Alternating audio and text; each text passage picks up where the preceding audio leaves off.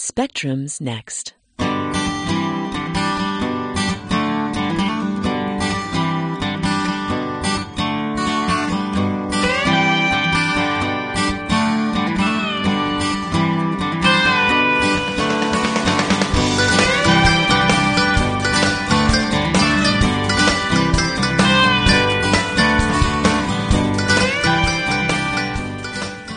Welcome to Spectrum, the science and technology show on KALX Berkeley, a bi-weekly 30-minute program bringing you interviews featuring Bay Area scientists and technologists, as well as a calendar of local events and news.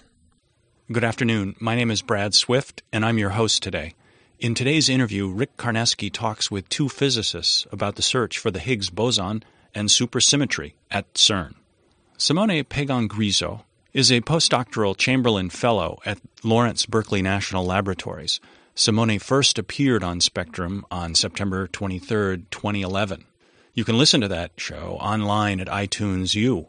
Soon after that appearance, Simone moved to Switzerland to work in close proximity with the Atlas team at CERN on, among other things, the search for the Higgs boson. Rick is also joined today by Will Johnson, a physicist at Sandia National Laboratories in Livermore, California. During Will's PhD studies in physics at UC Davis, he worked on the collider detector at Fermilab in Illinois. Simone was visiting Berkeley recently, and we invited him and Will for a follow up interview. During the interview, you will hear mention of GeV, which stands for Giga Electron Volt. The electron volt is a unit of mass and energy. Head to Wikipedia for more on the electron volt. Now the interview. Welcome back to Spectrum. Thank you. Thank I'm glad you. to be back. Let's get to it. A few months ago, it was widely reported in the media that scientists have discovered the Higgs. Can you walk us through exactly what people found and what bearing that, that has? Yes. Just a reminder we look for collisions of protons at a very high energy in this accelerator in Switzerland. And so, what we really look at is the products of these collisions. And we try to reconstruct from what we see what happened at a very small scale. A few months ago, we got enough data, and our analysis of the data got enough refined to be able to distinguish from the existence of a Higgs boson with that mass and not existence. And so we actually found it. So that was a real success. And the official mass is. And the official mass is around 125 GeV. And is that, GeV is the unit of measurement we use for the mass, so it's uh, roughly equivalent to the mass of a proton. and what detector was this all? So Wow. we have two main detectors, general purpose for these kind of searches at the Large Hadron Collider. One is called Atlas, which is the detector I'm working on, and the other is called the CMS. So both experiments had independent analysis on independent data samples, and they confirmed the existence of the Higgs boson. So we had two different experiments confirming the same result, which of course is always good. Right. And now, what's next? Now, next, our first goal is to measure more accurately the property of this new particle we found to really establish if it is fully the Higgs boson or if it has any deviation. There are several reasons why we may expect some deviations, but up to now, I have to say everything looks like Higgs boson as predicted by the most simple theory. What kind of deviations would it? So you can have several things. If you want precision measurement that are ongoing to determine if this is really the particle we were expecting. But on top of that, there is a full other program looking for uh, other different products of these collisions, which may show deviations from what we expect. We mentioned, I think, last time very briefly one theory which is really popular in the last decades, which is called supersymmetry. This is probably the very next big thing that we are hunting for. Stepping back a little bit, Yeah. uh, in the months that interceded our first interview with you and the report of the Higgs, what, if any, big steps in data analysis or the way that you guys were running experiments had to change? Since we talked, one big step came from data, when were collisions. That almost doubled the amount of data we had since we talked and the discovery was announced. one collision happens, but you may have multiple collisions happening at the same time, and you need to disentangle them from what you see. A lot of work was put into actually disentangle these interactions, and this was really a key to be able to analyze efficiently. So enormous progress was made. Just to give you a rough ideas, in our detector, one part of it try to track charged particles traversing our detector. What you end up having are different points in different layers of your subdetectors, and you need to connect them to actually track the particle. So this seems easy if you have one or two particles, but then you end up having more than a thousand of particles, and you need to disentangle who belongs to whom, right? So this, for example, is an area I've worked a little bit hard to, to be able to make sure that we actually can efficiently distinguish different particle and not be confused by uh, connecting points which are actually belonging to different particles. That's and are there still improvements being made to the data analysis? Of, of course, improvements are always ongoing. Right. We work very hard on that. Right now, the Large Hadron Collider is shutting down for a two years period.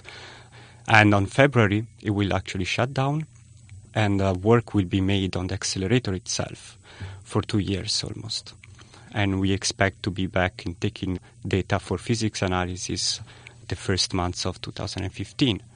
And the reason we do these works, not only as maintenance, but actually to improve. One big thing is that we will be able to raise the energy of the collision of these protons, almost double it, a little bit less. So right now we are working at around 8,000 GeV. After the shutdown uh, and improvements, we will be able to collide protons around 13,000 GeV. So why is that important? Increasing the energy, it actually also increases the probability of producing rare phenomena like the Higgs boson production or particle that predicted by the supersymmetry theory. In all this theory, the likelihood of producing such particles increase dramatically with energy. The higher energy we can probe, the higher are likely to produce those particles. And this is also because they may be heavy, even heavier than the Higgs, and uh, not only rare but also with a heavy mass. And so the more energy you have, the more likely is that you can produce them. And what kind of work will be done besides this upgrade? what are all the staff scientists going to do with their time for two years? we will keep us busy, I'm sure. The detectors themselves will be upgraded as well. The Atlas detector I'm working on has a big project of trying to replace one of its innermost part I mentioned these uh, detectors to detect charged particles. These are based on silicon and they suffer radiation damage. With all this collision happening, we have a lot of radiation which can damage all the electronics and the sensor themselves. A new detector was made and will be inserted in addition to the existing ones in order to improve the detection of these charged particles. This is probably the biggest project which will be ongoing during shutdown for our experiment. There are also several other minor maintenance and other upgrades which are ongoing. And in the meantime, we revisit our analysis strategy, our software, in order to be ready when we come back to put in practice what we've learned analyzing the past two years' data and to be even more efficient.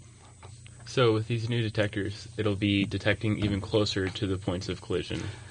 That's correct. In fact, I mentioned things happen very close to where the protons collide. So when I mentioned that particles decay to other particles and so on, that usually happens in a small space, like way less than half a millimeter. So it's important to note that you never actually see the particles you produce. You only see the decay products from them. That's correct, exactly. Having a detector which is close to where the protons collide will allow us to differentiate even better.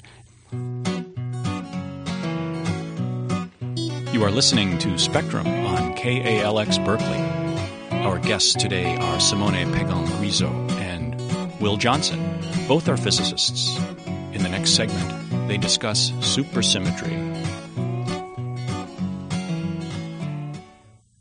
It may not be obvious, but so actually one of the main goals for high energy particle physics is actually to find a single equation. And from this one equation, we can derive everything we could possibly need to know about how particles interact, what particles exist, how everything works. So the goal is one grand equation, a grand unified theory.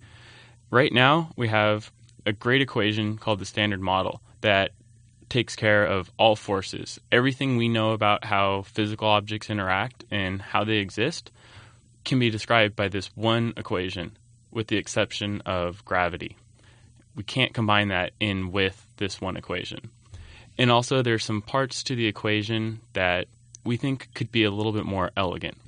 And we want to combine it with gravity and also possibly take care of some of these ambiguities. Going to supersymmetry allows us to do that. So, one of the big questions is we haven't seen supersymmetry yet. I know when the LHC mm-hmm. turned on, everybody was hoping that it would just be very obvious and we would just see supersymmetry. But that hasn't been the case so far. Has there been any hints or signs that people are looking for that supersymmetry is most likely to be hiding? We were hoping to see signs of this supersymmetry in a couple of years of running of the Large Hadron Collider. The Large Hadron Collider started with an energy which was lower than what is designed, and only after this shutdown we will get to the energy which was designed for. So we really hope that this increase in energy, which can shed more light on the nature of supersymmetry and why we didn't see it so far. For sure, the data we analyzed so far already poses a slight challenge to the theory itself. It might be good to explain why supersymmetry is such an attractive theory. People have been looking for it for 30 years now. We've seen no hints of it, yet still very convinced. Yes, supersymmetry can explain a lot of the unexplained feature that we see up to now. Supersymmetry will give us, from the theoretical point of view, the door to unify also gravity with the other forces. A lot of people think that this is the right way to go to be able to actually describe gravity together with the other forces in a single theory. People have already heard about uh, string theories and so on. They all implicitly assume that supersymmetry exists in some form of it. So it's very important for us to find any sign of it, or this theory will lack a fundamental part of it. I mean, so actually, what happens if it turns out we don't see supersymmetry? The Higgs boson looks exactly like the standard model predicts, and we see no other hints of supersymmetry. Well, certainly it is something that we need to consider, right? There are open questions that we hope supersymmetry can answer. If supersymmetry is not found, still we need to answer those questions. So we need to keep looking. There are several other theories which may predict and explain the same scenarios, just are not the more simple ones. So it just means that probably the most simple solution we found was not the correct one. So we still need to look for other sign of it, and we do it already in parallel. So we consider the possibility that supersymmetry is not the right answer. It's just the one that we think is most likely we will keep looking even if we had no sign of it. So we really expect to, to find some sign of something, maybe supersymmetry, maybe something else, but we really hope that with the next data we will find a sign of something else beyond what we know. If that doesn't happen, still we need to find a mechanism to explain what we see, which is different from what we have thought so far. And that for sure will uh, require big synergy between the theoretical part and the experimental one, trying to work together towards a new, different solutions. There are people actively working on data from the LHC looking for other theories. Technicolor is one of the other big ones. But the detectors aren't designed specifically to look at supersymmetry. They're designed to try to catch as wide of possibilities as possible. Yeah, this is actually a very good point. We perform some general searches which do not depend on specific models, but just look for consistency between the given theory that we have, the standard model, and what we see. So any hint of it can be used at least as a guidance in what theory can predict this kind of phenomena. So we keep looking also for unexpected as much as possible.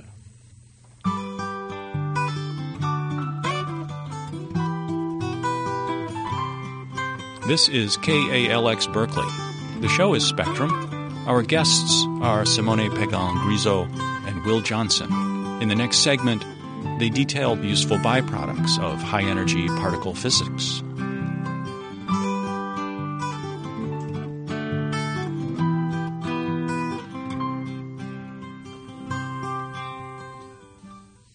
Can you think of any good examples of the technology developed for high energy physics, or maybe the analysis techniques designed for high energy physics and invented for it have affected people in common everyday life? This research is really targeted in fundamental research in understanding how nature works. So the effects of it are usually a very long term. So it's very hard to predict what will happen. However, the means that we use to actually perform these searches they may have a more direct impact. If we go back a bit in the history, all the nuclear science that was used to start this particle physics in general decades ago is, for example, used to treat cancer. Here in California is, for example, very advanced in what is called hadron therapy, so try to treat cancer with protons.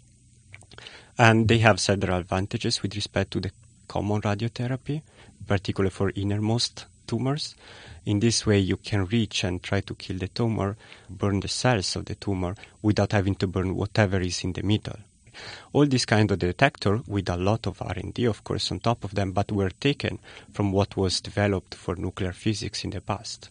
This is a very good example of how technology that we may use for our scope can actually be reinvented and adapted for other scopes. Another very big challenge that we face every day is that the amount of data we collect and the computing power we need to analyze it is huge. In order to cope with this, we had since several years uh, projects for distributed computing in order to be able uh, to analyze data everywhere using computing that are located everywhere in the world, sharing computing resources, sharing disks. This was a necessary step for us in order to be able to carry on and having physics results. However, that can have also an impact to everyday life. What we see now is uh, all the cloud computing increasing faster and faster in our everyday life. This is a slightly different version of this distributed computing that we've been developed and worked so far. The web as we know it today evolved from what was created at CERN. So if you actually see some of the photos of the very first web browsers. They actually have design specifications and pictures of the Atlas detector at CERN. It was created for the scientists to communicate, but then it was such a useful technology, it fell out to the rest of the population. So, an interesting story is that even today, that when you browse and you don't find a page, you get this error 404. And this was actually the room at CERN where the first web server was hosted. A lot of the physics analysis that we do is really from the statistical point of view to disentangle this huge amount of data that we collect. And trying to find rare phenomena is usually trying to find a handful of events, of collisions, which have the characteristics you want among the billions that happened. So these techniques are very similar and uh, in common to other challenges where you have a huge amount of data and you to find uh, specific ones on a slightly different level, but is what Google needs to find when you put some keywords and you to find what are the relevant pages for you. And there are few. So even in this case, what you need to do is basically try to find the most appropriate few pages among the billions that exist which match what you're looking for. In many senses, this is not very different from what we try to do. And in fact, some of the technologies with very big differences are actually in common. Well, one question, of course, is with the shutdown of Fermilab, do you see the need for more accelerators besides CERN?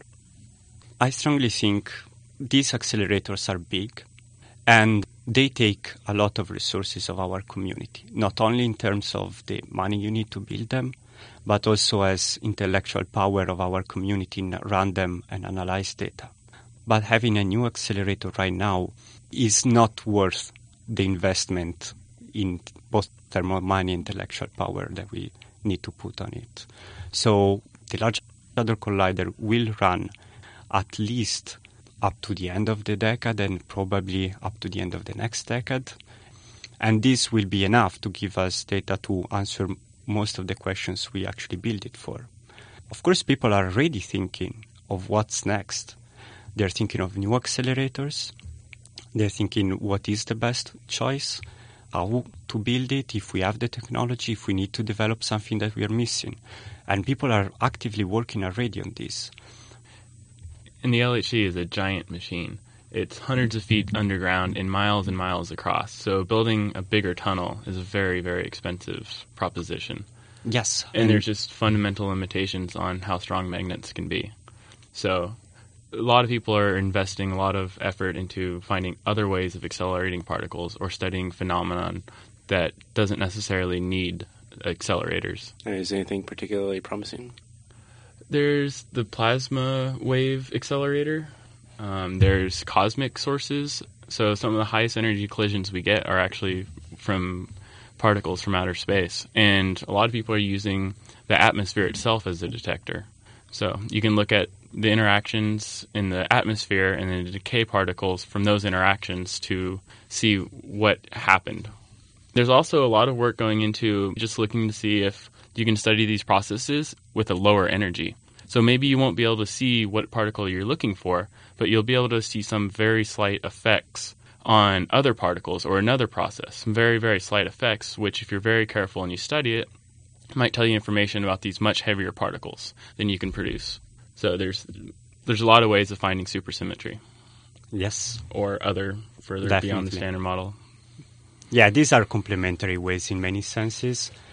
As you mentioned, there is a lot of work ongoing and it's very promising. So we really look forward to this. Simone and Will, thanks for joining us. Thank you, Rick. Yes, thank you, Rick. Cool.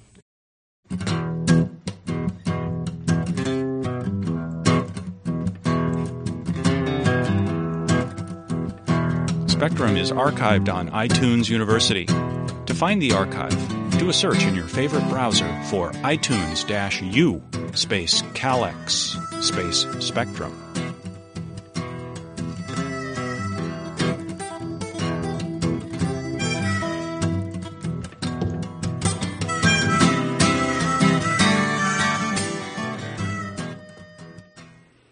We like to mention a few of the science and technology events happening locally over the next two weeks. Rick Karnesky joins me for the calendar. The theme for the spring open house at the Crucible is The Science of Art. The Crucible is located at 1260 7th Street near West Oakland BART. Admission on Saturday, April 6th is free from 11 a.m. until 4 p.m. The open house seeks to highlight the scientific principles inquiry, and exploration behind the industrial arts processes taught and practiced at the Crucible. Highlights include the science of fire, the gravity of mold making, mysteries of steel made visible, bicycle physics, surfing the solar flares with Science at Cal, recycled glass processing, and more. There will be demonstrations, tuition discounts, food, and bikes for sale. Visit thecrucible.org for more info. In April of 2012, a small asteroid impacted close to home in California at Sutter's Mill, the site where gold was first discovered in 1848. Meteor astronomer Peter Jenniskens of the SETI Institute started a tally of finds and mobilized NASA Ames Research Center into leading the recovery effort from the air and the ground. 77 meteorites were found. He will summarize research results reported in a recent 70 author Science article and also discuss a second meteorite fall that happened in Novato and Sonoma last October. The presentation is Monday, April 8th, at the Academy of Sciences Planetarium. Tickets for this 7:30 event can be purchased online at calacademy.org. San Francisco's Science Museum, the Exploratorium, is reopening in their new location at Pier 15 on Wednesday, April 17th. To celebrate, they will offer free outdoor programming from 9 a.m. until 10 p.m. The new museum offers six galleries on human behavior, living systems, maker culture, observing the landscape, seeing and listening, as well as an outdoor space. More information at exploratorium.edu. Also on April 17th, UC Berkeley is holding its monthly blood drive. You can make an appointment online, but walk ins are also welcome. You are eligible to donate blood if you are in good health, weigh at least 110 pounds, and are 17 years old or older. You can also check out the eligibility guidelines online for an initial self screening. If you are not eligible or you prefer not to donate blood, there are other ways to support campus blood drives through volunteering, encouraging others, and simply spreading the word. The blood drive will be on Wednesday, April 17th, in the Alumni House on the UC Berkeley campus. It will last from noon until 6 p.m. You can make an appointment or find more information at the website redcrossblood.org using the sponsor code UCB. We also like to bring you several news stories that we find interesting. Once again, Rick joins me for the news. Henrietta Lacks died of cancer in 1951, but her immortal cell line, called HeLa cells and derived from her cervical cancer, is the oldest and most commonly used human cell line. The cells were used to test the polio vaccine and have been used in the research of over 70,000 scientific papers since. Lars Steinmetz and others in Heidelberg, Germany published the genome of HeLa in the journal G3 in March. However, the team has since removed the data from public databases because of privacy concerns expressed by family members and other scientists. Lacks did not give her consent for the line to be used, and some are concerned that it may disclose genetic traits shared by her descendants. However, no law required that kind of consent in 1951, and even current regulation differs widely as to what consent would be required to sustain a modern cell line. Due to the extensive documentation of the cells, the privacy of the HeLa line may have already been broken. With literature already published, Harvard Medical School researchers have assembled a draft genome, and a team of University of Washington researchers have spoken about not only the HeLa genome, but also the more specific information about individual haplotypes at the American Society for Human Genetics conference in San Francisco. A recent UC Berkeley study on the lives of wild bees find that the insects thrive better within diversified farming systems. While you might consider the insects yellow nuisances, bees actually play a crucial role in the life cycle of cross pollinated crops, which account for one third of our caloric intake. The mysterious decline in both honeybee and wild bee populations in recent years has prompted many scientists to study the buzzing insects more closely. This study found that crop yield generally increased with wild bee population, but also linked the recent decline in bee populations to heavy pesticide or fertilizer use, typically in large scale monoculture agriculture. A number of California beekeepers seem to agree. They recently sued the federal EPA for failing to ban two pesticides widely regarded as harmful to wild bees and honeybees. The two insecticides named in the lawsuit, known as clothianidin and thiamethoxam, have already been found to pose an unacceptably high risk to honeybees by the European Food Safety Authority. The music heard during the show is by Lostana David from his album Folk and Acoustic, made available by a Creative Commons license 3.0 attribution.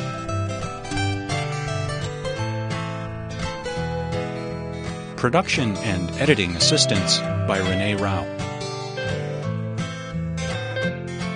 Thank you for listening to Spectrum. If you have comments about the show, please send them to us via email. Our email address is spectrum.kalx at yahoo.com.